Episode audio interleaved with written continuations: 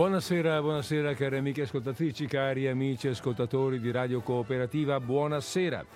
Oggi è martedì ancora una volta, però questa volta è il 15 di novembre 2022, l'unico martedì con questa data, signore e signori. E questo è Disordine Sparso e io sono Federico Pinaffo e siamo pronti per andare in onda nell'unico martedì della nostra vita datato 15-11-2022.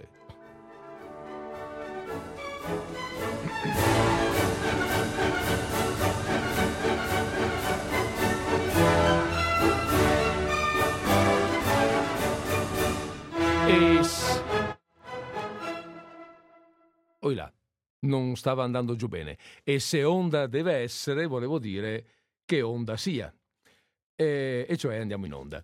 Quindi, scusate, ma eh, il tempo ancora non ci aiuta moltissimo. Avete visto fuori, no? una giornata di pioggia, siamo attorno ai 10-11 gradi, insomma fa fresco, il tempo non è proprio il massimo, un po' di, come dire, raseghin può anche, mh, mm, eh, può anche essere accettato, via. Va bene, allora, mm, allora eh, restiamo sul tema che avevamo lanciato, sulla modalità più che sul tema, perché i temi sono tanti. Restiamo sulla modalità eh, che avevamo annun- lanciato e annunciato la settimana scorsa. Siccome abbiamo detto disordine sparso è in fase di saluti, dato che con, eh, con dicembre, con l'ultima puntata di dicembre, la trasmissione chiude e non riaprirà più nel 23 e negli anni successivi, allora abbiamo pensato di fare, di, fare, di salutare, ecco, non soltanto salutarci fra noi, ma di salutare anche qualcuno dei nostri autori, fra virgolette, preferiti, cioè quegli autori ai quali siamo ricorsi più volte nell'arco di questi 16 anni di trasmissione. E mm, per cui eh, anche quest'oggi, come la volta scorsa, leggerò tre racconti, anzi mh, mm, dovrebbero venire fuori quattro, di tre autori diversi, quattro perché di un autore, siccome sono brevi, ne leggo due. Eh, mm, dicevo appunto mh, di tre autori diversi, tre autori che abbiamo conosciuto durante questi anni e dei quali non vi dirò come dire, non vi dirò nulla, nel senso che non starò qui a raccontare, a dire, come altre volte usiamo fare, no? quando, ci, eh, quando affrontiamo un autore nuovo o una volta ogni tanto, magari ne ricordiamo qualche dato, eh, qualche dato biografico, perché, perché sappiamo che conoscere la biografia, sapere che tipo di persona era questo personaggio che ha scritto, ci aiuta anche a capire, a comprendere meglio il testo, a farci meglio un'idea di che cosa avrà voluto dire e perché ha scritto proprio queste storie. Il primo che prendo in mano uh, questa settimana, pardon, il primo che prendo in mano questa sera è um, è un, è un francese del quale abbiamo avuto, eh, del quale abbiamo letto parecchie storie. Um, direi sono ormai alcuni anni che ogni giorno, oh, pardon, che ogni anno tiriamo fuori almeno un racconto di Guy de Maupassant. Eh, di Guy de Maupassant ho detto che non vi dico niente? Vabbè dai, però proprio niente non sono capace non sono capace, fa parte della mia natura, cosa volete che vi dica? Anch'io sono fatto in un certo modo, no? Siamo tutti fatti in un certo modo. Almeno dire che è nato nel 1850 e che è morto nel 1893 a 43 anni, eh, insomma è una cosa che vi voglio dire. Perché è un autore che è morto giovane evidentemente, morto anche male, nel senso che aveva, ha avuto una era un uomo che amava la bella vita, aveva delle disponibilità economiche, poteva permettersela anche perché ha avuto poi una um, grossa fortuna con i, suoi, con i, suoi, scritti, quindi si poteva permettere molte, molte cose. Eh, un appassionato della sua terra, era nato in Normandia, Molti suoi racconti sono ambientati in Normandia e parlano della gente, dei contadini, dei pescatori di Normandia, eh, che lui conosce molto bene, avendoci anche proprio vissuto in mezzo, non è soltanto una narrazione di chi ha visto dall'alto e da lontano. Eh, si accompagna proprio, si sente quello che c'è stato dentro e che l'ha vissuta questa, questa vita e che conosce bene queste persone.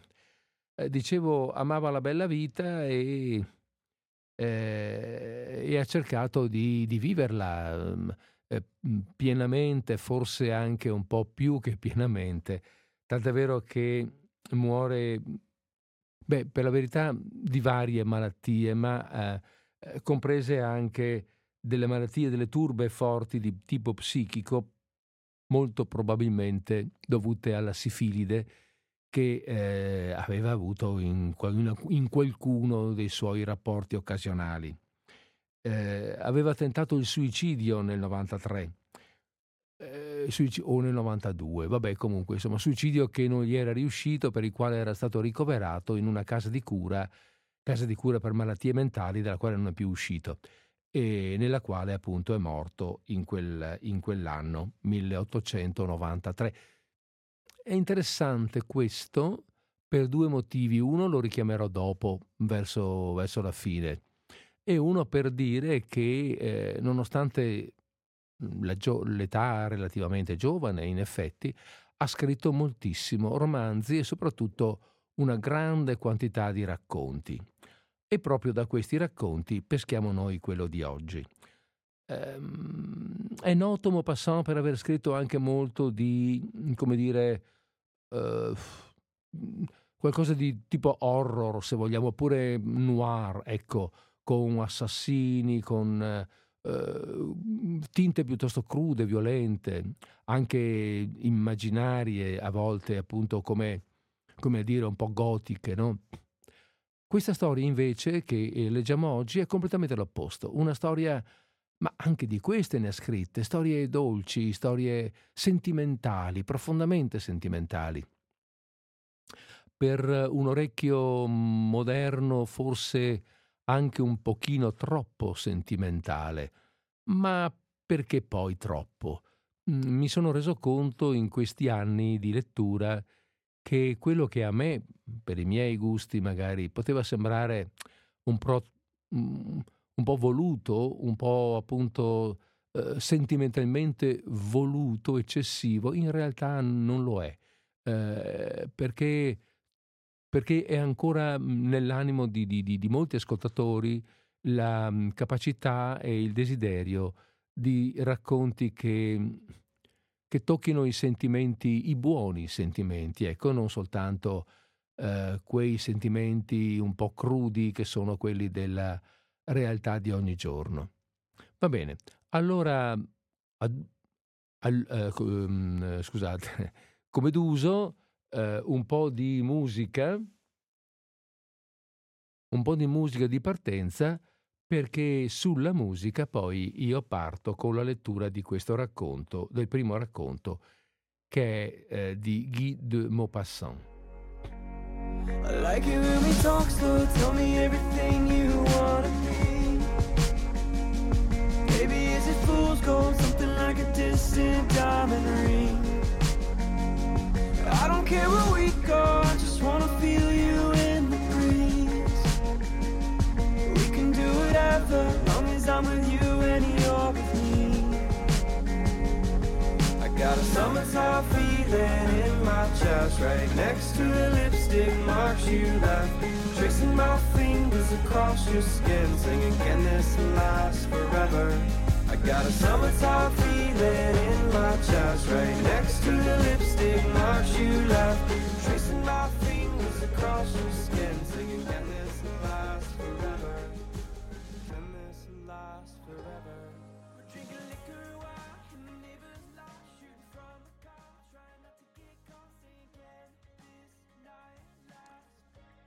Guy de Maupassant Clochette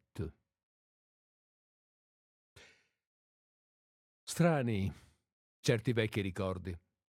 Vi assillano, non riuscite a liberarvene. Eccone uno vecchio, tanto vecchio che non capisco come possa essere rimasto così vivo e tenace nel mio spirito. Da allora ho veduto tante cose sinistre, commoventi o terribili, tuttavia non passa giorno, e ne stupisco, senza che la figura di mamma Clochette non mi ritorni dinanzi agli occhi, così come la conobbi molto tempo fa, quando avevo dieci o dodici anni. Era una vecchia cucitrice che veniva una volta alla settimana, tutti i martedì, a rappezzare la biancheria dei miei genitori. La mia famiglia abitava in una casa di campagna, di quelle chiamate castelli, che sono semplicemente antiche case col tetto aguzzo, con quattro o cinque case coloniche raggruppate d'intorno come dipendenze. Il villaggio, un grosso villaggio, un borgo quasi, sorgeva a qualche centinaio di metri, raggruppato intorno alla chiesa, una chiesa di mattoni rossi diventati neri col tempo. Dunque, tutti i martedì, mamma Clochette arrivava tra le sei e mezzo e le sette del mattino e saliva subito nel guardaroba a lavorare.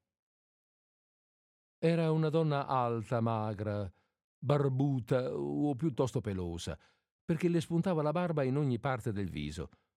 Una barba sorprendente, incredibile, lunga, a ciuffetti inverosimili, a cespi ricciuti, che parevano seminati da un pazzo a caso, in quell'ampio volto di gendarme in sottana. Ne aveva sul naso, sotto il naso, attorno al naso, sul mento, sulle gote, e i sopraccigli poi, incredibilmente folti e lunghi, grigi, spessi, ispidi, sembravano davvero un paio di baffi messi lì per sbaglio. Zoppicava, ma non come zoppicano in genere gli storpi.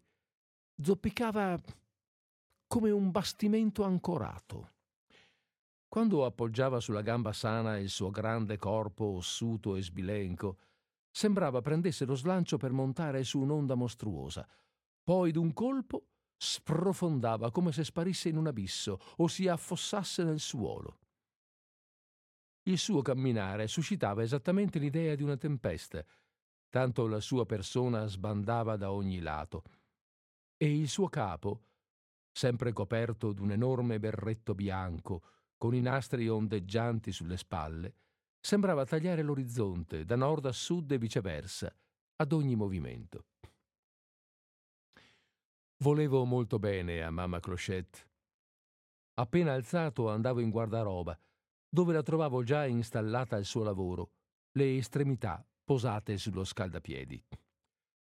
Come mi vedeva, mi obbligava a prendere lo scaldapiedi e a sedermici sopra per abitare i raffreddori, perché la stanza, assai ampia e a tetto, era gelida.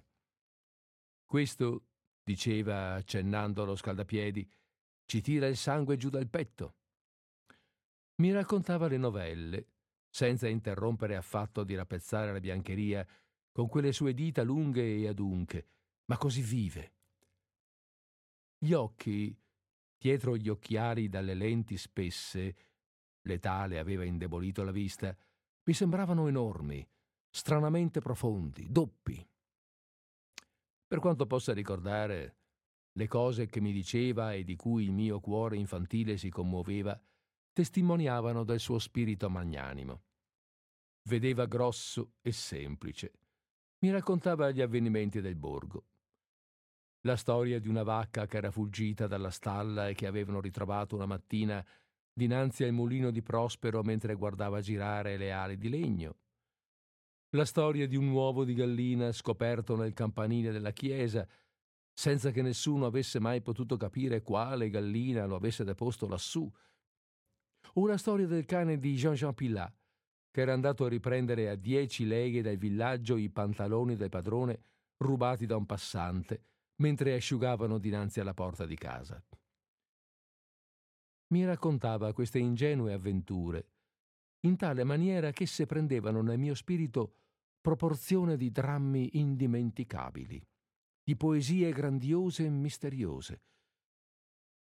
Le novelle che mi raccontava la mamma alla sera non avevano quel sapore, quell'ampiezza, quell'efficacia delle narrazioni della cucitrice. Ora, un martedì, dopo aver ascoltato per tutta la mattinata mamma Clochette, volli ritornare da lei nel pomeriggio, appena colte le nocciole con la domestica nel bosco di Alais, dietro la fattoria di Noirpré. Rammento tutto ciò come se fosse ieri. Aperta la porta del guardaroba, scorsi la vecchia cucitrice distesa al suolo, a fianco della sedia, la faccia a terra, le braccia allungate, mentre ancora teneva l'ago in una mano e nell'altra una mia camicia. Una gamba, calzata di blu, la gamba più lunga senza dubbio, s'allungava sotto la sedia e gli occhiali brillavano ai piedi della parete, rotolati lontano dal suo corpo. Fuggii emettendo acute grida. Accorsero e seppi, dopo qualche minuto, che mamma Clochette era morta. Non saprei dire l'emozione profonda, lacerante, terribile che colpì il mio cuore di bambino. Scesi a piccoli passi nel salotto e andai a nascondermi in un angolo buio, in un'immensa e antica poltrona, ove mi misi in ginocchio a piangere. Vi rimasi certamente a lungo, perché lì mi colse la notte.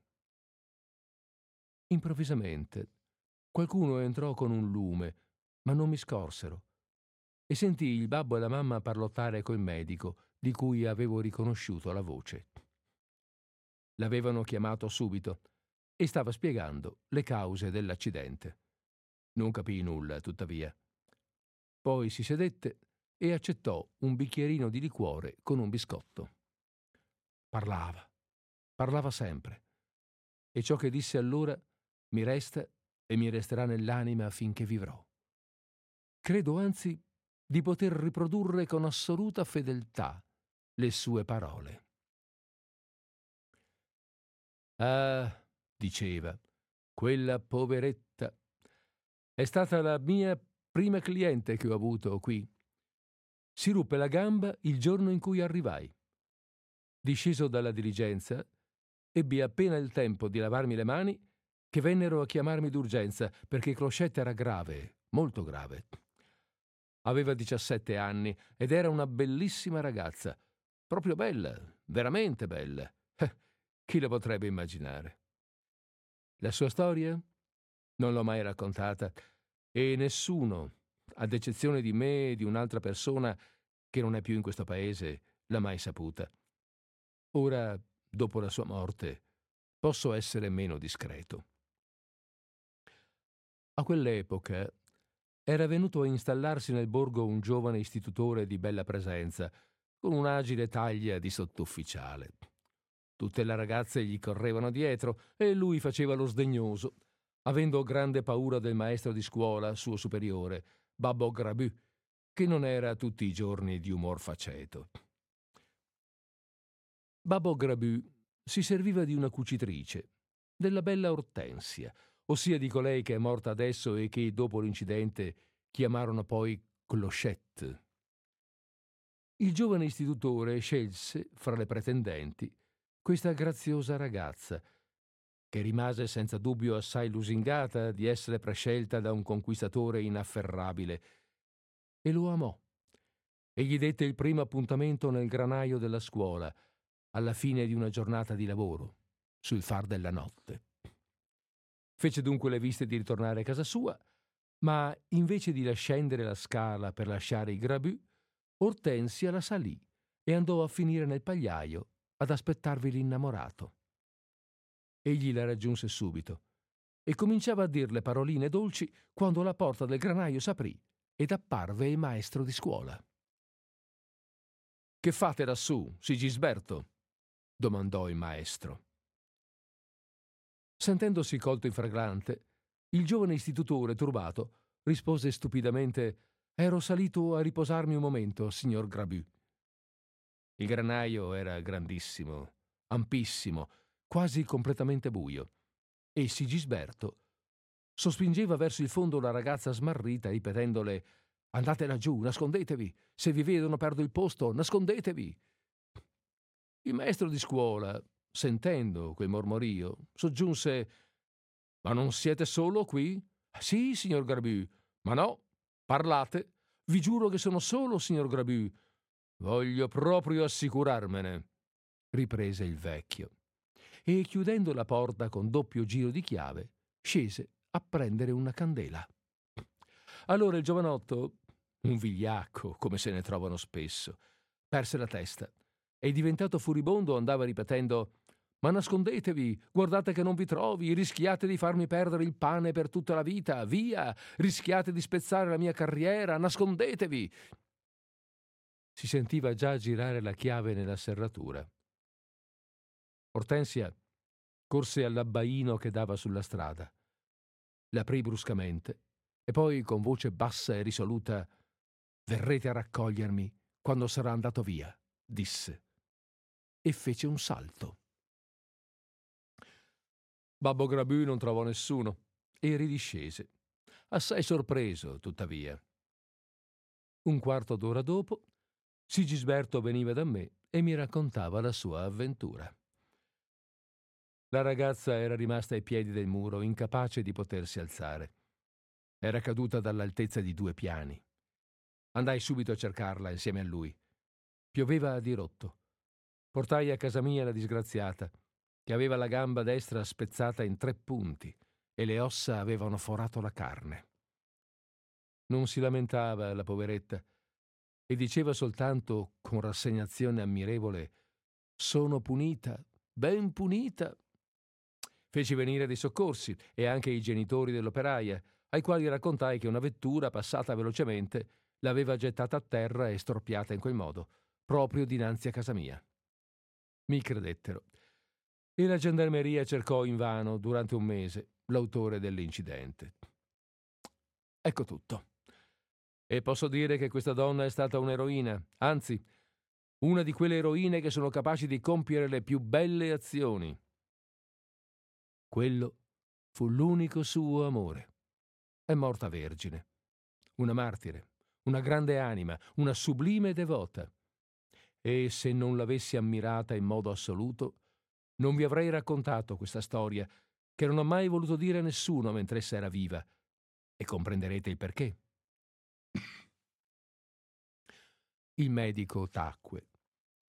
Mia madre piangeva. Il babbo disse qualche parola che non ricordo. Poi se ne andarono. E io rimasi in ginocchio sulla grande poltrona singhiozzando. E sentivo intanto uno strano rumore di passi pesanti e di urti venire dalla scala. Portavano via il corpo di Clochette.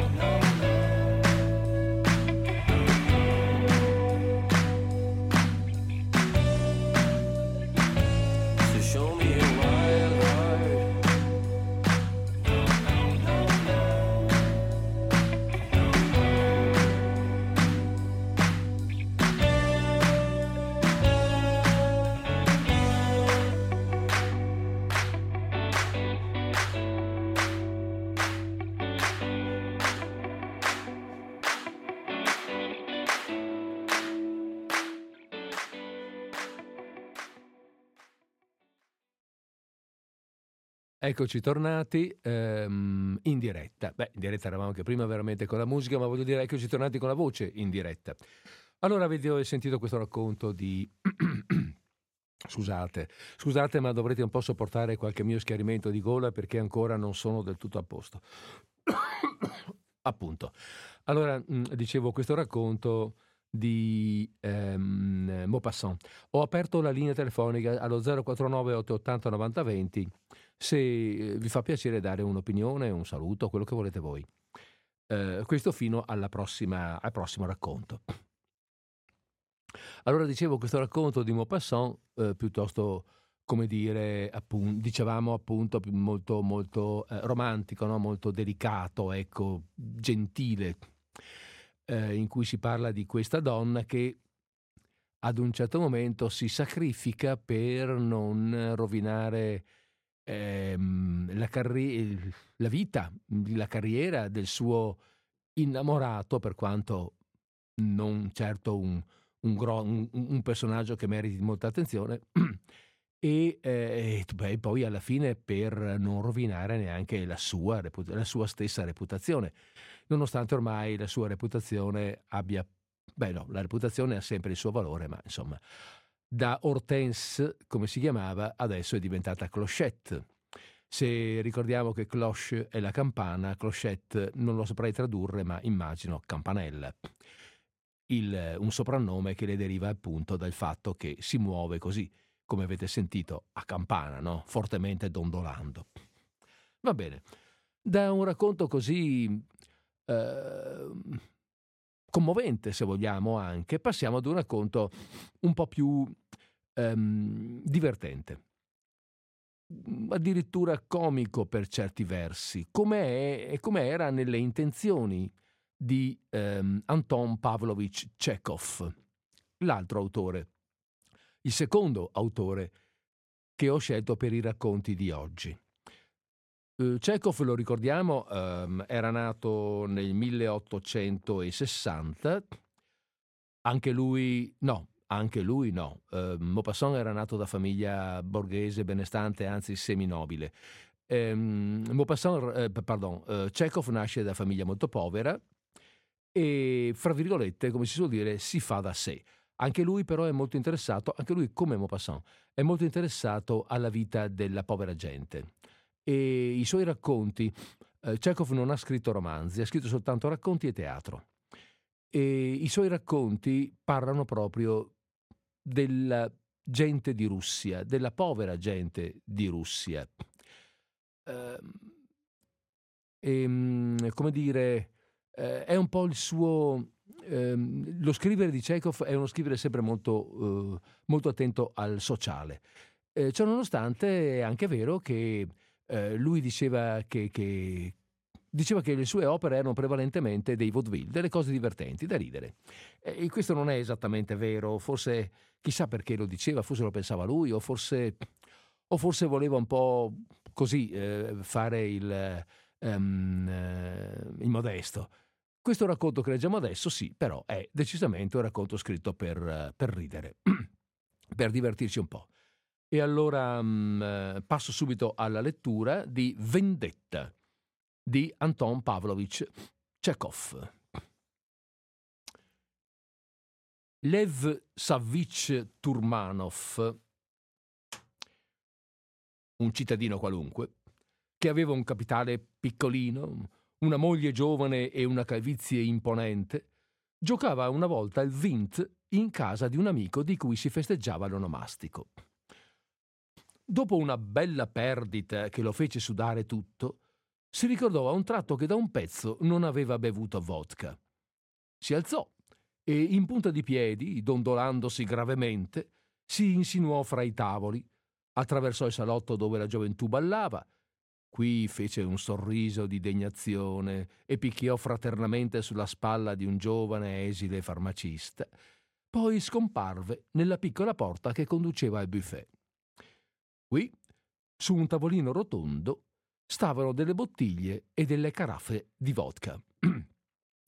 Accanto ad esse, fra gli antipasti, verdeggiante di cipolla e di prezzemolo, stava su un piatto una ringa già mangiata per metà. Lev Savvich si versò un bicchierino, agitò le dita nell'aria come se si, accende, come se si accingesse a tenere un discorso, tracannò e atteggiò il volto a una smorfia dolorosa. Poi piantò la forchetta nella ringa e... Ma a questo punto, dietro la parete, si udirono delle voci. Magari, magari, diceva vivacemente una voce di donna. Ma quando? Mia moglie, pensò Lev Savich riconoscendola. Ma con chi è? Quando vorrai, amica mia, rispose dietro la parete una voce pastosa di basso. Oggi non è molto facile. Domani sono occupato tutto il santo giorno. È Dektiarev, pensò Turmanov, riconoscendo dal basso uno dei suoi amici. Anche tu, Bruto, ci sei cascato. È possibile che abbia accalappiato anche lui. Che donna insaziabile e instancabile. Non può lasciar passare un giorno senza un'avventura. Sì, domani sono occupato, continuò la voce di basso. Se vuoi, scrivimi due righe domani, ne sarò contento e felice, solo dovremmo organizzar meglio la nostra corrispondenza. Occorre scogitare un espediente qualsiasi. La posta non è il mezzo più sicuro. Se io ti scrivo, il tuo tacchino può intercettare la lettera presso il portalettere. Se tu scriverai a me, la mia metà riceverà la lettera in mia assenza e certamente l'aprirà. E allora come si fa? Bisogna invidiare, inventare un qualche espediente. Non si può nemmeno mandarla per mezzo della servitù, perché il tuo Sobakevich di sicuro tiene nelle sue mani tanto la cameriera che il domestico. A proposito, sta giocando alle carte. Sì, e perde sempre quel babbeo. Vuol dire che è fortunato in amore, oh, oh, oh, oh, disse Dektiarev ridendo. Ecco, mia piccina, lo stratagemma che ho ideato. Domani sera alle sei precise, tornando dall'ufficio, passerò per il giardino pubblico dove mi dovrò incontrare con l'ispettore. Perciò, anima mia, cerca di mettere esattamente per le sei, non più tardi, un biglietto nel vaso di marmo che, come sai, sta a sinistra del pergolato di viti. So, so. Sarà una cosa poetica, misteriosa e nuova. Non lo verrà a sapere il tuo buzzone e neanche la mia pinzocchera. Hai capito? Lev Savvich tracannò ancora un bicchierino e ritornò al tavolo da giuoco. La scoperta aurora fatta non aveva né colpito, né meravigliato, né per nulla indignato. Il tempo in cui si indignava, faceva scenate, usciva in ingiurie e picchiava perfino, era già passato da un pezzo. Ci aveva fatto una croce e ora chiudeva gli occhi sulle avventure della sua frivola consorte. Ma tuttavia la cosa gli riusciva spiacevole. Espressioni come tacchino, Sobakevich, Buzzone, eccetera, avevano urtato il suo amor proprio. Che canaglia, però, questo Dektiarev, pensava, annotando le perdite. Quando mi incontra per la via si dà l'aria di un così caro amico. Mi sorride, scoprendo i denti, e mi accarezza la pancia. E ora guarda un po' che tiro mi gioca. In faccia mi tratta da amico, e dietro le spalle sono per lui un tacchino e un buzzone. Quanto più si ingolfava nelle sue irritanti perdite, tanto più forte diventava in lui il sentimento dell'offesa. Sbarbatello, pensava, spezzando irosamente il gesso. Moccioso! Non voglio metterci le mani, altrimenti ti farai vedere io chi è Sobakevich. A cena non poté guardare con indifferenza la fisionomia di Degtiarev e questi, come farlo apposta, lo assillava senza posa con le sue domande. Aveva vinto? Perché era così triste? E via di seguito. Ed ebbe perfino la sfacciataggine, col diritto di un buon conoscente, di rimproverare ad alta voce la moglie perché poco si curava della salute del marito. E la moglie, come se niente fosse stato, guardava il marito con occhi teneri, rideva allegra e chiacchierava così innocentemente che nemmeno il diavolo in persona l'avrebbe sospettata di infedeltà. Tornato a casa, Lev Savvich si sentiva rabbioso e scontento, come se a cena, invece di vitella, avesse mangiato una vecchia soprascarpa di gomma. Forse avrebbe potuto farsi forza e distrarsi, ma il chiacchierio della moglie e i suoi sorrisi gli ricordavano ad ogni istante il tacchino, l'oca, il buzzone. Bisognerebbe schiaffeggiarlo quel mascalzone pensava, dargli una lezione in pubblico. E pensava che sarebbe stato bello ora caricare di botte Dektiarev, sparargli e, in un duello come fosse un passero, farlo cacciare dall'impiego o deporre nel vaso di marmo qualcosa di poco pulito e di puzzolente, un topo morto, per esempio. Non sarebbe stato male portar via la lettera dal vaso della moglie e, e mettere al suo posto dei versi scabrosi, a firma la tua aculca o qualcosa del genere. A lungo, Turmano andò su e giù per la camera dilettandosi in simili fantasie. A un tratto si fermò e si batté la fronte. Ho trovato! Bravo! esclamò e si fece perfino raggiante di gioia. Questo riuscirà a meraviglia, a meraviglia!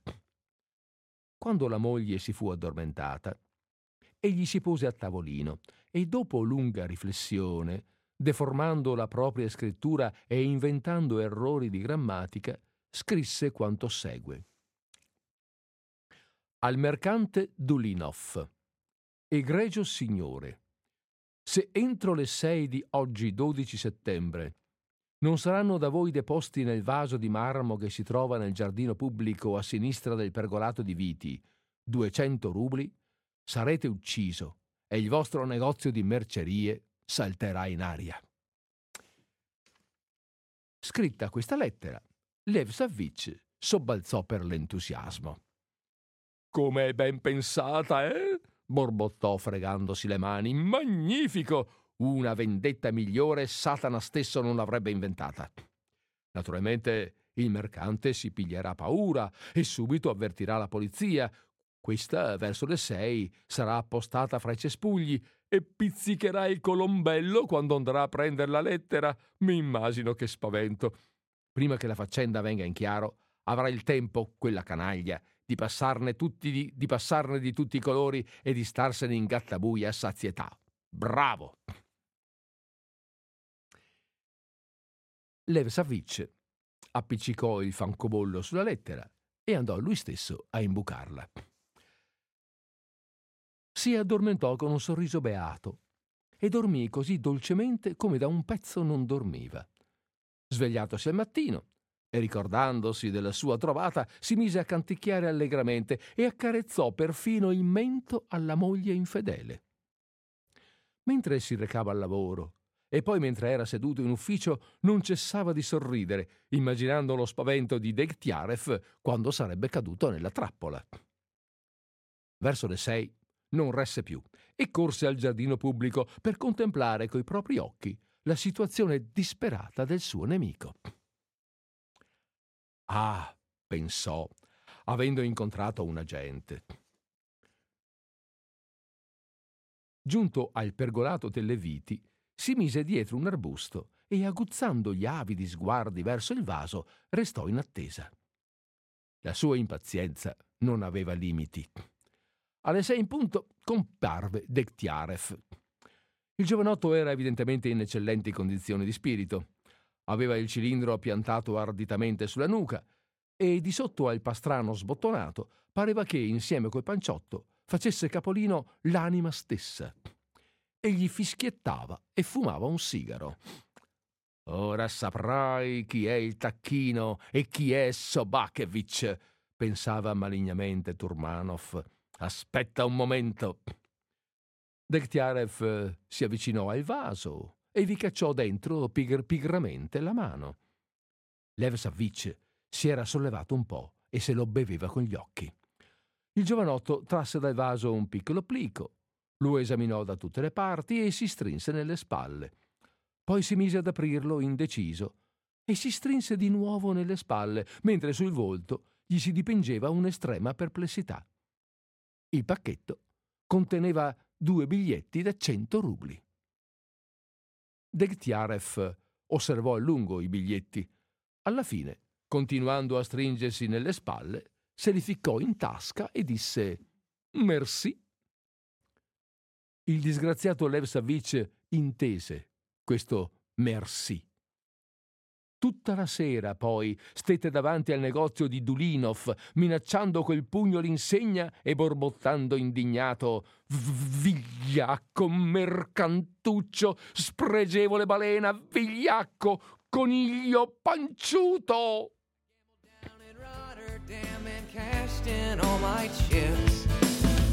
kicked me across the ocean to the town that never sleeps. Turns out if you play the game, you better play for keeps. In the air.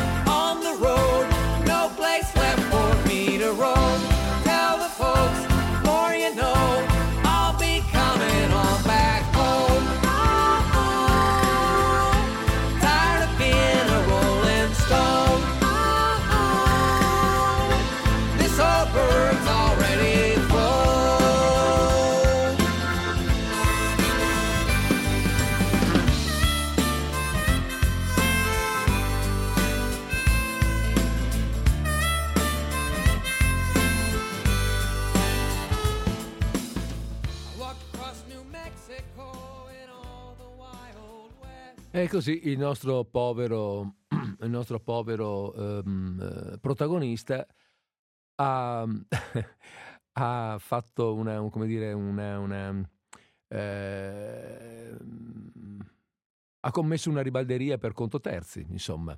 Eh, ha fatto avere i soldi al suo nemico, spaventando il commerciante, il quale si è talmente spaventato che non ha chiamato affatto la polizia, ha messo là i soldi, punto, e basta.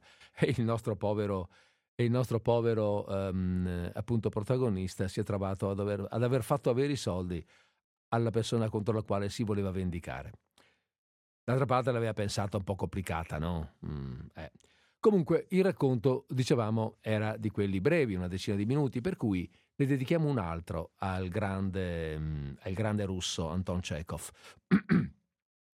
Questa volta il racconto è completamente diverso. È un racconto patetico, è un racconto triste, è uno di quei racconti che ehm, siamo più abituati a sentire da questo autore. E non è la prima volta che Chekhov mette in campo i sentimenti e la realtà di vita dei ragazzi, dei ragazzini, dei bambini, mm, della, della plebe, eh, come lui era stato eh, quando appunto era ragazzino.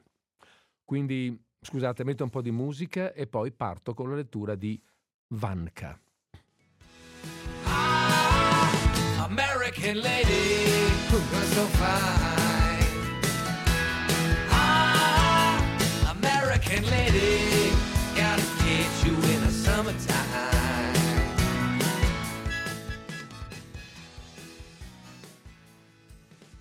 Vanka. Vanka Zukov, ragazzo di nove anni, affidato da tre mesi come apprendista al calzolaio Aliakin, durante la notte di Natale non si era coricato. Dopo aver atteso che i padroni e i lavoranti fossero andati al mattutino, egli trasse dall'armadio del padrone una boccetta d'inchiostro, una penna col pennino arrugginito e messo dinanzi a sé un foglio di carta spiegazzato, incominciò a scrivere.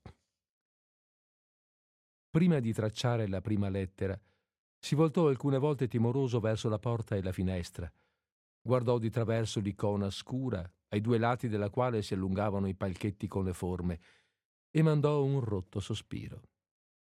La carta giaceva sul banco ed egli stava in ginocchio davanti ad esso. Caro nonnino Konstantin Makaric, scrisse. Ti scrivo questa lettera. Ti faccio gli auguri di Natale e ti auguro ogni bene dal Signore Dio. Non ho né padre né la mammina, tu solo mi sei rimasto. Vanka volse gli occhi alla finestra buia sulla quale passavano i riflessi della sua candela e si raffigurò vivamente il nonno Konstantin Makaric, impiegato come guardiano notturno presso i signori Zivariov. È un vecchio sui 65 anni, piccolo, magrolino, ma straordinariamente vivace e mobile, con un viso che ride sempre e gli occhi da beone. Di giorno egli dorme nella cucina della servitù, oppure scherza con le cuoche. Di notte poi, ravvolto in un ampio tulup, gira attorno alla proprietà e batte col suo mazzapicchio. Dietro di lui, a testa bassa, camminano la vecchia Kashtanka e un cagnolino Viun, così chiamato per il suo color nero e per il corpo allungato, come quello della donnola. Questo Viun è straordinariamente complimentoso e carezzevole. Guarda con la medesima dolcezza i suoi e gli estranei, ma nessuno gli crede.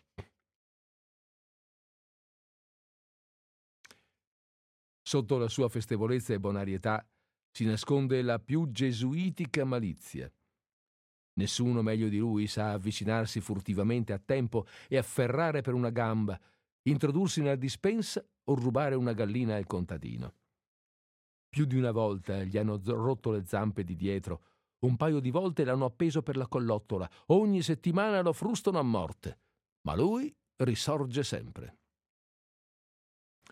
Ora certamente il nonno sta presso il portone, strizza gli occhi guardando le finestre color rosso vivo della chiesa del villaggio e, scalpicciando con i valenchi, scherza con la servitù. Tiene appeso il mazzapicchio alla cintola, batte le mani, rattrappisce per il freddo e ridacchiando senilmente pizzica ora la cameriera, ora la cuoca. Annusiamo un po' di tabacco? dice, porgendo alle donne la sua tabacchiera. Le donne annusano il tabacco e starnutano. Il nonno è preso da un entusiasmo indescrivibile, scroscia in un'allegra risata e grida Salute figli maschi!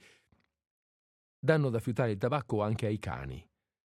Castanca starnuta, scuote il muso e offesa si trae in disparte.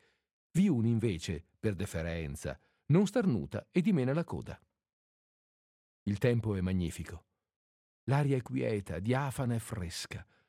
La notte è scura, ma si vede tutto il villaggio coi suoi tetti bianchi e le spirali di fumo che escono dai camini, gli alberi inargentati di brina, i mucchi di neve.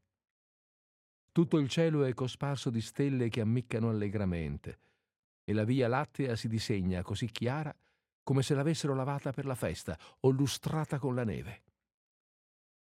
Vanka sospirò, intinse la penna e continuò a scrivere. Ieri ho avuto una tirata di capelli. Il padrone mi ha trascinato nel cortile e mi ha strigliato col tiraforme perché Mentre cullavo il suo bambino nella culla, inavvertitamente mi ero addormentato. E la settimana passata la padrona mi ordinò di pulire una ringa, ma io cominciai dalla coda e lei prese la ringa e cominciò a strofinarmela in faccia. I lavoranti si burlano di me, mi mandano alla bettola a comprare la vodka e mi comandano di rubare i cetrioli del padrone. E il padrone mi picchia con quel che gli capita sotto mano e da mangiare non c'è proprio niente. La mattina mi danno del pane, a pranzo della cascia e la sera anche del pane. E quanto al tè o allo sci, sono i padroni che se li pappano. E mi fanno dormire nell'andito. E quando il loro bambino piange, io non dormo per niente, ma dondolo la culla. Caro nonnino, fammi questa grazia divina, levami di qui e portami a casa, nel villaggio, non ne posso proprio più. Mi getto ai tuoi piedi e pregherò eternamente Dio, ma portami via di qui, se no ne morrò. Vanka storse la bocca, si asciugò un occhio col pugno nero e mandò un singhiozzo. Ti triterò il tabacco, continuò, pregherò il Dio per te e se qualche cosa non va, allora frustami di santa ragione. E se tu credi che per me non ci sia un posto, Chiederò all'intendente, per l'amor di Cristo, di pulire gli stivali, oppure andrò al posto di Fedia come aiuto pastore. Nonnino caro, non ne posso più. È semplicemente la morte. Avrei voluto scappare al villaggio a piedi, ma non ho stivali e ho paura del gelo. Ma quando sarò grande, io per questo ti manterrò e non ti lascerò maltrattare da nessuno, e quando morirai pregherò per la pace dell'anima tua, come per la mamma Pelagheia. Quanto a Mosca, è una città grande. Le case sono tutte come quelle dei signori e ci sono molti cavalli, ma pecore nessuna, e i cani non sono cattivi. Qui i ragazzi non vanno in giro con la stella e nel coro non lasciano cantare nessuno. E una volta ho visto alla finestra di una bottega che gli ami si vendono direttamente con la lenza e per ogni sorta di pesci e sono molto cari. C'era perfino un amo che poteva sostenere un siluro di un pud. Ho visto anche delle botteghe dove c'era ogni sorta di fucili, come quelli dei padroni, tanto che costavano forse cento rubli l'uno. Nelle macellerie ci sono galli cedroni, starne e lepri, ma i commessi non dicono dove li prendano. Caro nonnino, Quando dai signori ci sarà l'albero di Natale coi regalini, prendimi una noce dorata e nascondila nel bauletto verde. Chiedila alla signorina Olga Gnatievna e dille che è per Vanka. Vanka sospirò convulsamente e fissò di nuovo la finestra. Ricordò che nel bosco a cercare l'albero di Natale per i padroni andava sempre il nonno e portava con sé il nipote. Eran tempi felici.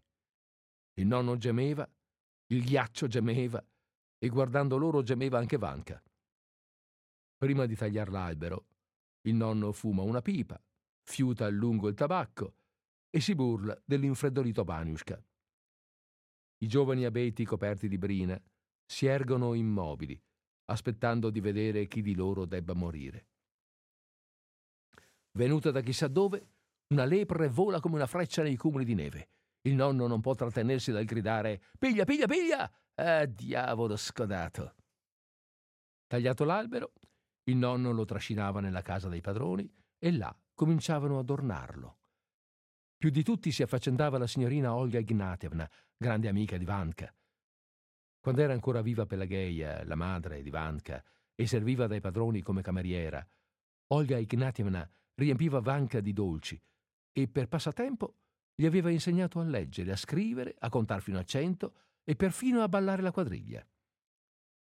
Quando poi Pelageia morì, mandarono l'orfanello Vanka nella cucina della servitù col nonno e di qui a Mosca, dal calzolaio Aliakin. Vieni, caro nonnino, continuò Vanka. Te ne prego in nome di Cristo, Dio, portami via di qui. Abbi pietà di me, orfano infelice, tutti mi picchiano e ho una gran voglia di mangiare e mi annoia un mondo che non si può dire e piango sempre. L'altro giorno il padrone mi ha picchiato col tiraforme sulla testa, così che sono cascato e a stento mi sono riavuto. È rovinata la mia vita, è peggio che quella di un cane. Salutami ancora Aliona, il cieco Egor e il cocchiere, e non dare a nessuno la mia fisarmonica. Resto il tuo nipote, Ivan Zukov. Caro nonnino, vieni.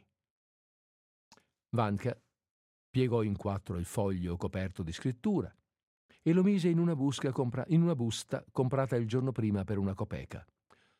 Dopo aver pensato un po', intinse la penna e scrisse l'indirizzo. Al nonno nel villaggio. Poi si grattò, rifletté e aggiunse a Costantin Makaric. Contento che non gli avessero impedito di scrivere, si mise il berretto e, senza gettarsi addosso la giacchetta di pelo, corse sulla strada in maniche di camicia.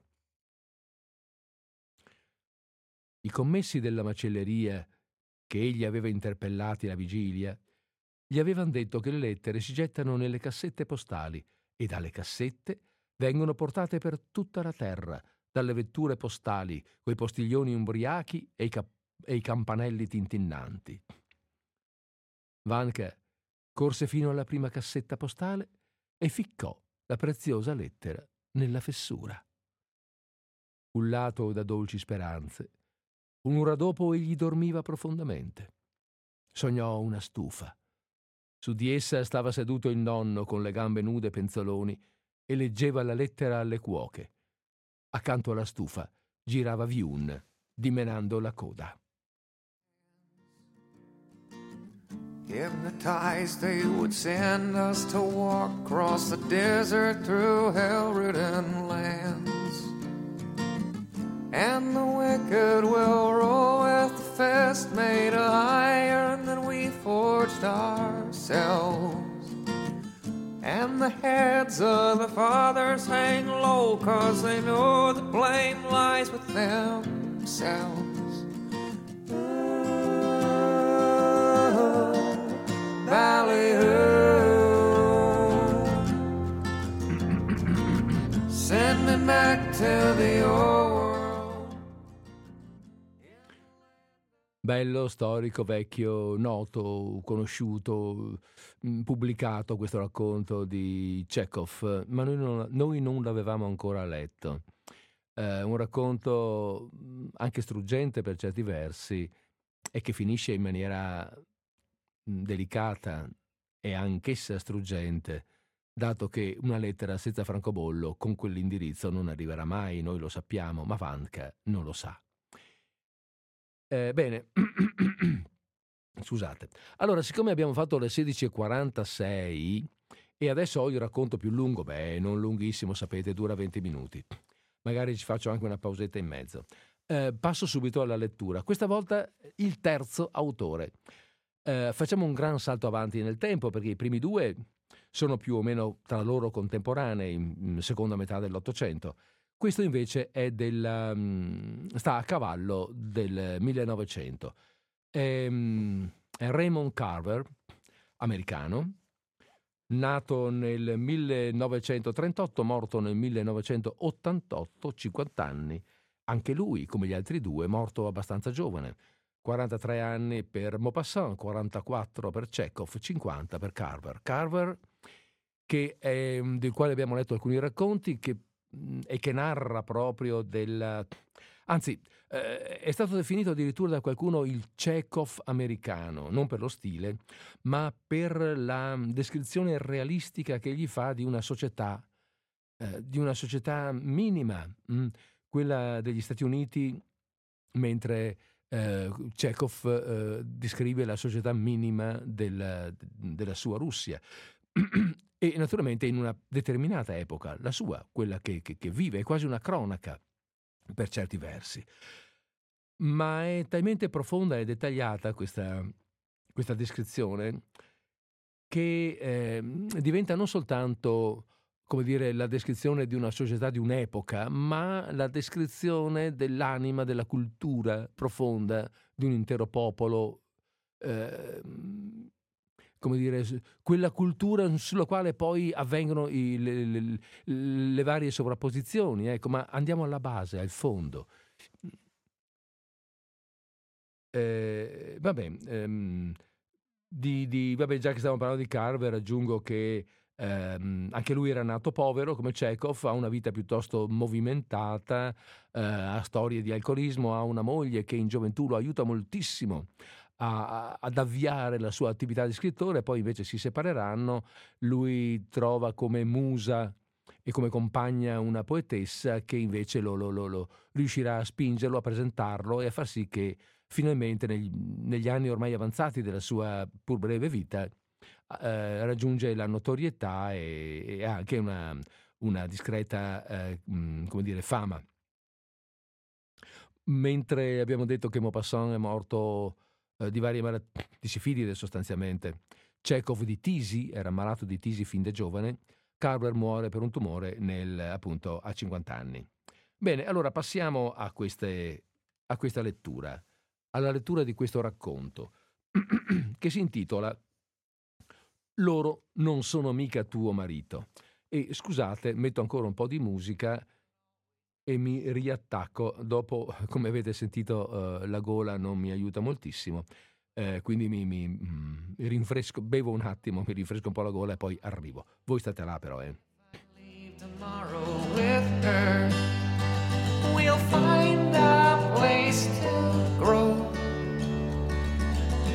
Bound and around Mexico.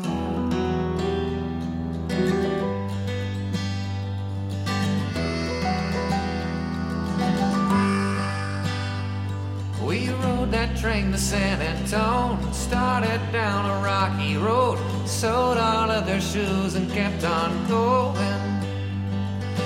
Brakemen sent us on our way on a cold and cloudy day. Raymond Carver, loro non sono mica tuo marito. Earl Oba faceva il rappresentante di commercio. Aveva appena lasciato un lavoro e ne stava cercando un altro. Però sua moglie Doreen aveva trovato un posto di cameriera nel turno di notte di una tavola calda di periferia aperta 24 ore su 24. Una sera che stava andando in giro a bere, Earl decise di fare un salto in quel locale per mangiare un boccone. Voleva vedere dove lavorava Doreen e provare magari a scroccare qualche cosa. Si sedette al bancone e si mise a esaminare il menù. Che ci fai tu qui? gli chiese Doreen appena lo vide seduto lì.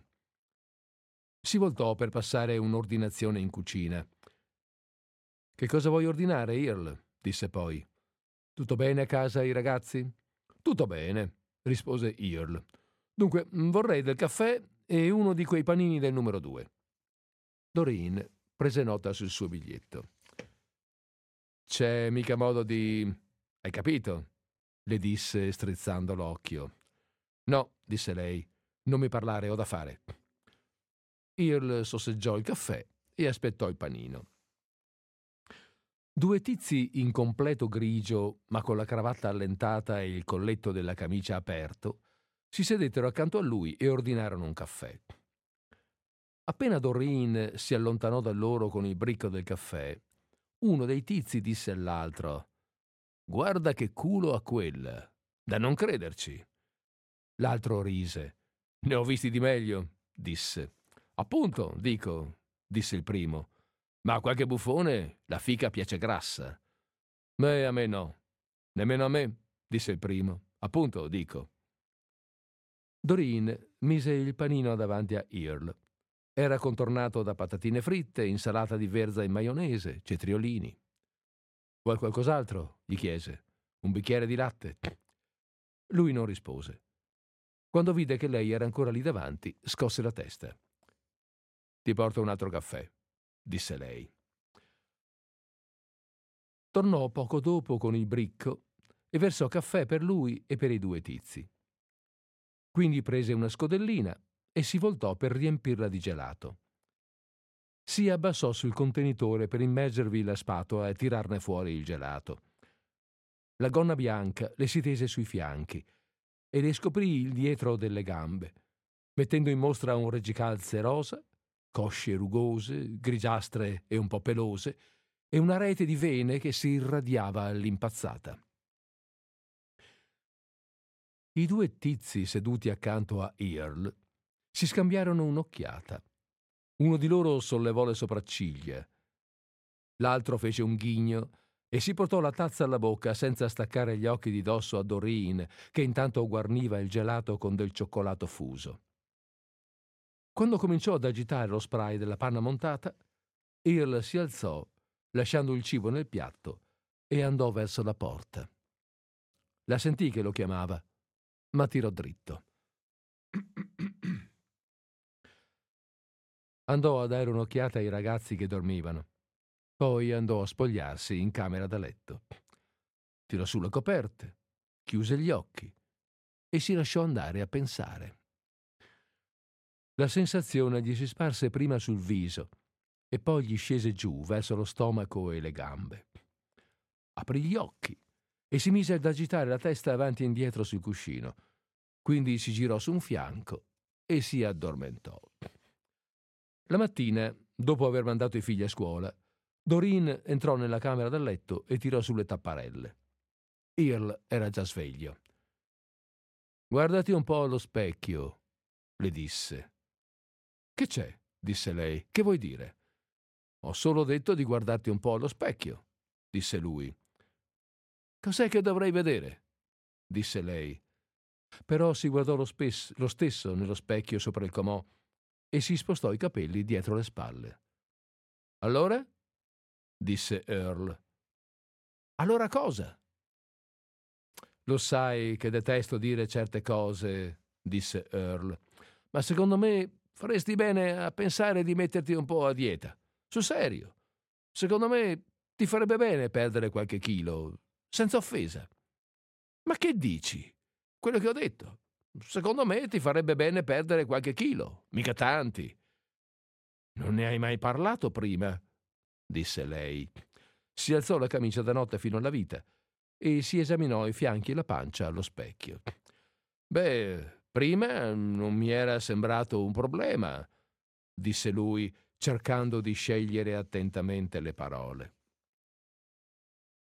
Con la camicia da notte ancora raccolta attorno alla vita, Doreen si voltò e si guardò la schiena allo specchio. Si tirò su una natica con la mano e poi la lasciò cadere. Earl chiuse gli occhi. Magari mi sbaglio, disse. No, Mi sa che farei bene a perdere un po' di peso. Ma sarà dura, disse lei. Eh, in questo hai ragione, sarà dura, disse Earl, però ti do una mano io. Forse hai ragione, disse lei. Lasciò ricadere la camicia da notte, lo guardò e poi se la tolse del tutto. Si misero a parlare di diete. Parlarono di diete proteiche, di diete vegetariane, della dieta del succo di pompelmo, ma decisero che non si potevano permettere di comprare le bistecche richieste dalle diete proteiche. E Doreen disse che non è che le andasse molto di mangiare solo verdure.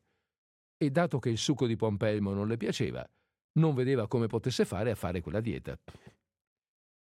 E va bene, allora lascia perdere, concluse lui. No, hai ragione, disse lei, qualcosa farò. Che ne dici di un po' di ginnastica? disse Earl. Già ne faccio abbastanza di ginnastica giù al locale, disse lei. E allora smetti di mangiare, disse Earl, almeno per qualche giorno. E va bene, disse lei, ci proverò. Proviamo un po' per qualche giorno. M'hai convinto. Non è per niente il mio mestiere, disse Earl. Calcolò il saldo del loro conto in banca. Poi andò in macchina a un grande magazzino a comprare una bilancia. Squadrò bene la commessa che gli batteva lo scontrino. A casa fece spogliare Doreen e la fece salire sulla bilancia. Arricciò un po' il naso nel vedere le vene varicose. Con la punta del dito ne seguì una che si irradiava lungo tutta la coscia. Ma che fai? chiese lei. Niente, rispose lui. Guardò il quadrante della bilancia e scrisse il peso su un pezzo di carta. Va bene, disse Earl, va benissimo. Il giorno dopo rimase fuori tutto il pomeriggio per un colloquio di lavoro. Il principale, un omone che zoppicando gli fece fare il giro del magazzino di componenti idraulici, chiese a Earl se era libero di viaggiare. Come no, liberissimo. L'uomo annui. Earl sorrise. Callie, Callie, won't you make a place for me? I can't forget you. I don't want to. I can't keep my mind off of you. Callie, Callie, won't you save a space for me? I pack my bags, I'm headed toward you. All I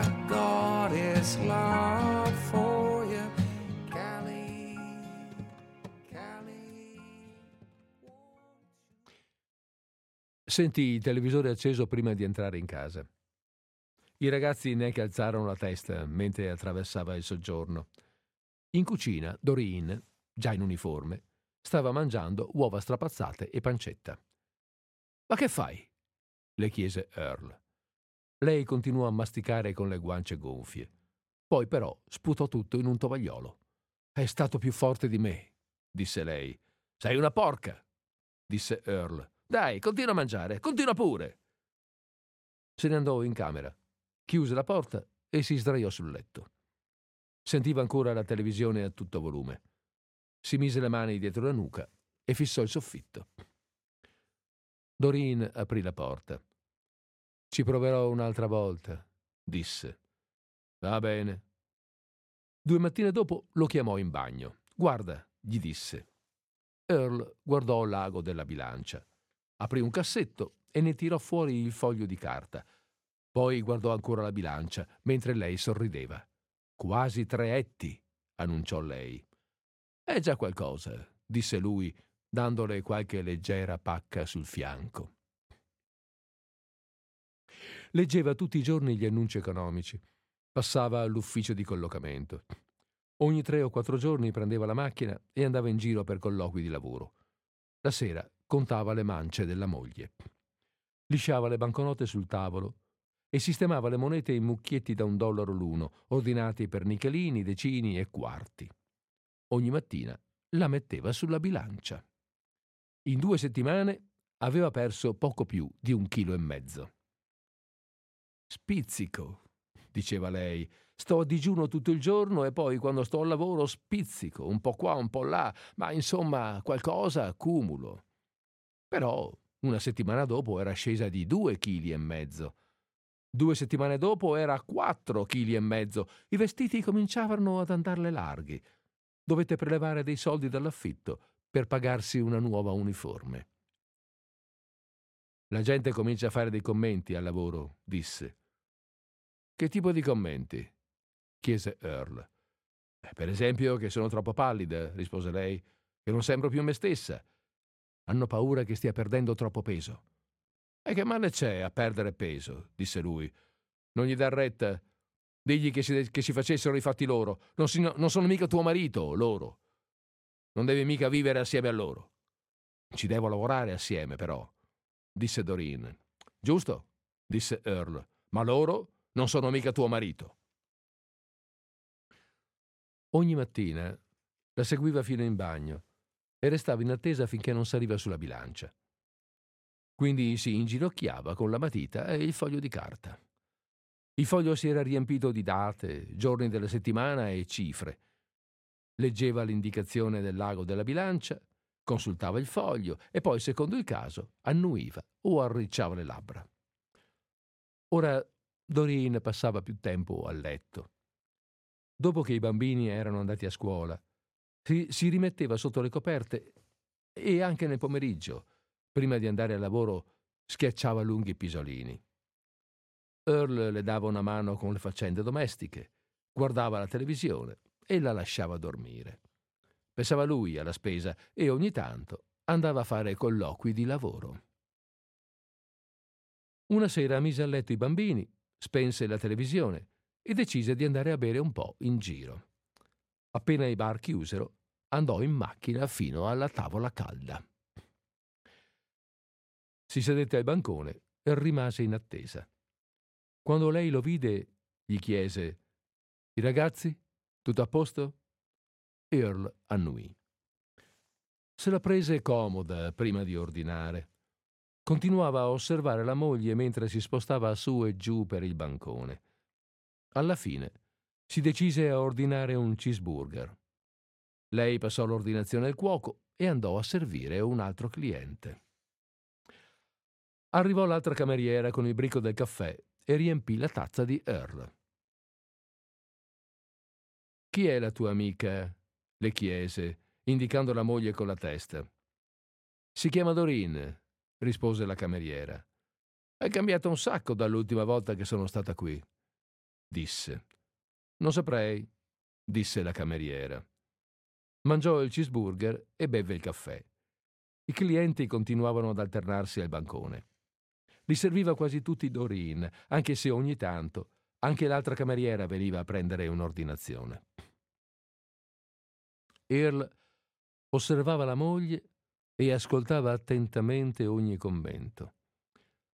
Per due volte fu costretto a lasciare il suo punto di osservazione per andare in bagno. Ogni volta si chiese se nel frattempo gli fosse sfuggito qualche cosa. La seconda volta, tornando dal bagno, la sua tazza non c'era più e il suo posto era occupato da un altro. Prese uno sgabello in fondo al bancone accanto a un signore più anziano che indossava una camicia a strisce. Cos'altro vuoi? Doreen gli chiese quando lo vide di nuovo seduto al bancone. Non dovresti essere a casa. Dammi un altro caffè, rispose lui. Il signore accanto a Earl stava leggendo il giornale. Alzò lo sguardo quando Doreen versò una tazza di caffè per Earl. Lanciò un'occhiata a Doreen mentre lei si allontanava e si rimise a leggere il giornale. Earl sorseggiò il caffè e attese che l'uomo dicesse qualcosa. Lo osservava con la coda dell'occhio. Il signore aveva finito di mangiare e aveva già spinto il suo piatto da una parte. Si accese una sigaretta, piegò il giornale e continuò a leggere. Dorina arrivò, tolse il piatto sporco e gli versò dell'altro caffè. Che ne dice di quella, eh? Earl chiese all'uomo accennando con la testa a Doreen che si allontanava lungo il bancone. Non le pare una cosa eccezionale? L'uomo alzò lo sguardo dal giornale, lanciò un'occhiata a Doreen, una a Earl e poi si rimise a leggere. Allora, che ne pensa? insiste Earl. Dico io, è o non è uno schianto? Che ne dice? L'uomo scosse il giornale, infastidito. Quando Doreen si riavvicinò a loro, Earl diede di gomito al vicino e disse: Le voglio dire una cosa, stia a sentire. Le guardi bene il culo e adesso stia a vedere. Potrei avere un gelato guarnito al cioccolato? ordinò ad alta voce rivolto a Doreen. Lei si fermò davanti a lui e tirò un gran sospiro. Quindi si voltò, prese una ciotola e la spatola per il gelato, si chinò sopra il freezer e, e s'abbassò per affondare la spatola nel gelato. Earl guardò l'uomo e gli strizzò l'occhio quando la gonna di Doreen cominciò a risalirle sulle gambe. Ma lo sguardo dell'uomo incrociò quello dell'altra cameriera. Allora si mise il giornale piegato sotto il braccio e si infilò una mano in tasca. L'altra cameriera andò ditta da Doreen. Ma chi è quel personaggio? chiese. Quale? domandò Doreen, voltandosi con la ciotola del gelato ancora in mano. Quello là, disse la cameriera indicando Earl con un cenno del capo. Chi è quel buffone, eh? Earl sfoggiò il suo miglior sorriso. Continuò a sorridere, finché non sentì che quel sorriso forzato gli stava deformando la faccia. Ma l'altra cameriera continuava a osservarlo, mentre Doreen cominciava a scuotere lentamente la testa.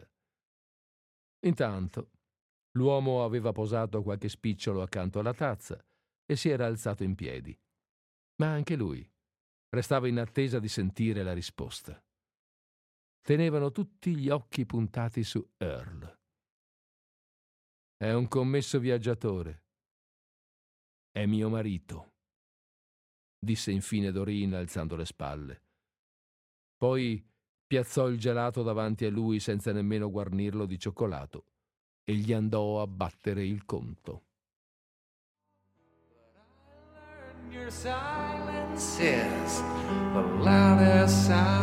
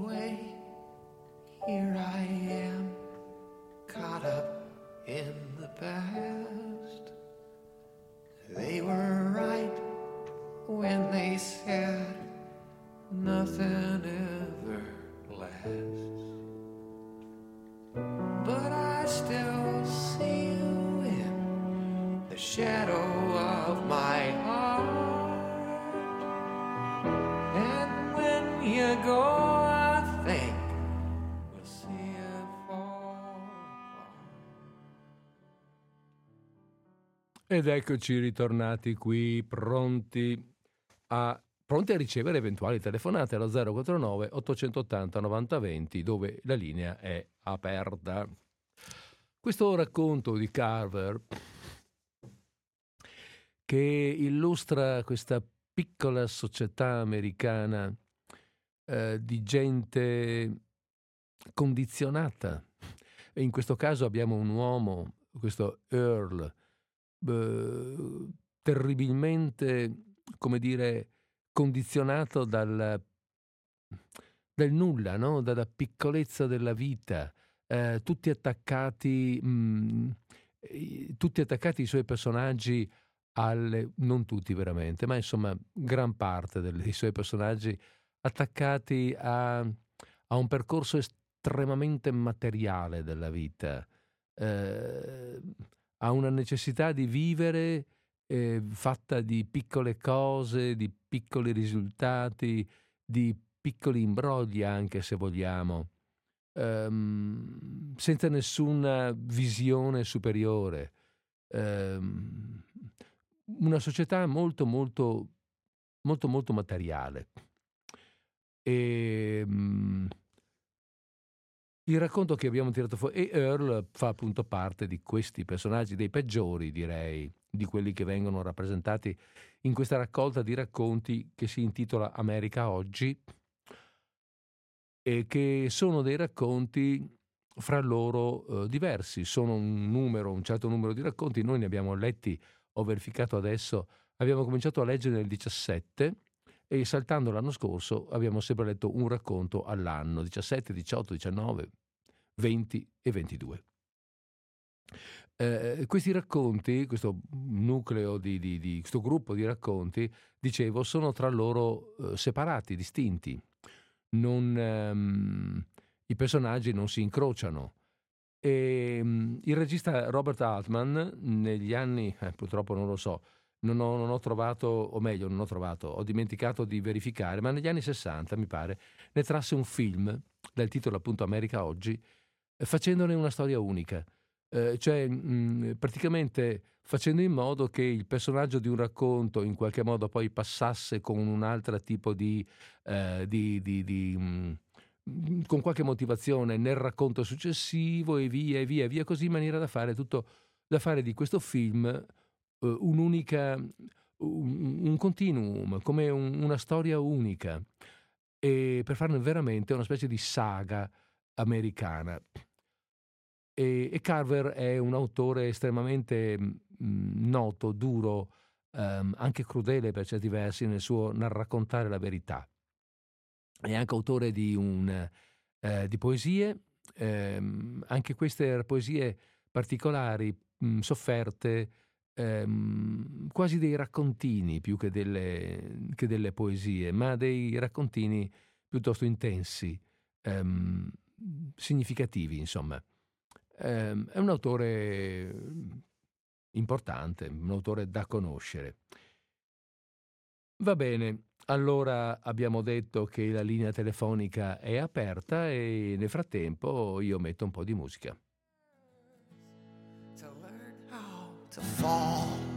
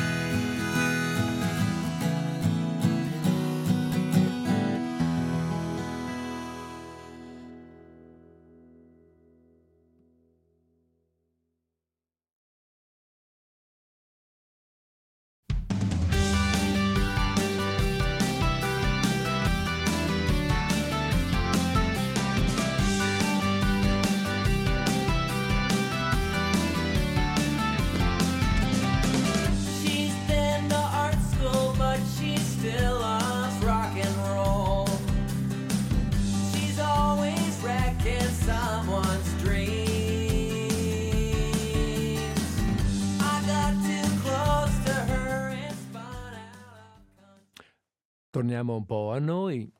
Eh, siete ancora lì? Boh, se siete ancora lì, vabbè, io continuo a dire qualcosa. Eh, prima vi ho ricordato, ho ricordato questo fatto del, dell'età di questi autori. E effettivamente mh, è una cosa che mi ha colpito mentre li tiravo fuori e mentre appunto per un uso così abbastanza, mh, eh, come dire, un, un uso mio personale, questo fatto di, ecco, di ricordare sempre eh, l'epoca di, di, di vita del, degli autori dei quali leggo racconti, e mm, andando in cerca appunto verificando l'età, eh, o meglio verificando le date di nascita e di morte, eh, oh, mi sono reso conto che appunto sono tutti quanti morti piuttosto giovani.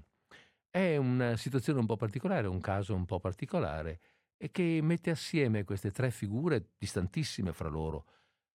Mm, distantissime, distanti nel tempo, forse meno distanti in certe intenzioni.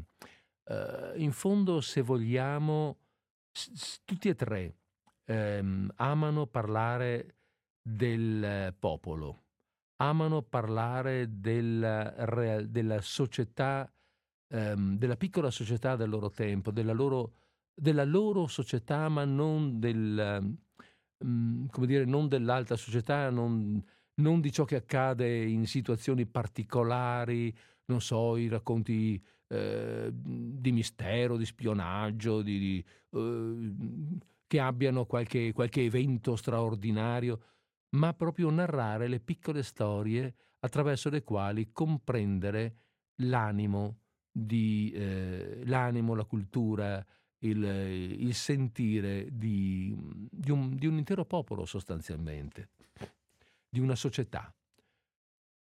Bene. Allora abbiamo fatto le 17 e 17, ancora un po' di musica prima di salutarci.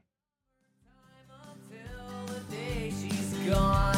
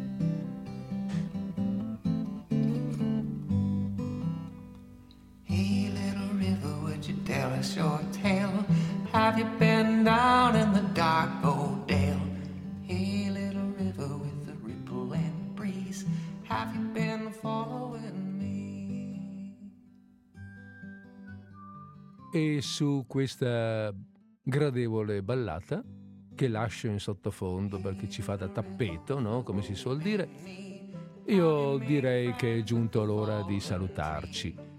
È giunta l'ora. Ehm, eh, per, cui, per cui vi saluto. Vi auguro una buona conclusione di giornata, vi auguro una buona conclusione di settimana. Per quanto mi riguarda, vi do appuntamento a martedì prossimo, stesso posto, stessa ora, con Disordine Sparso su Radio Cooperativa.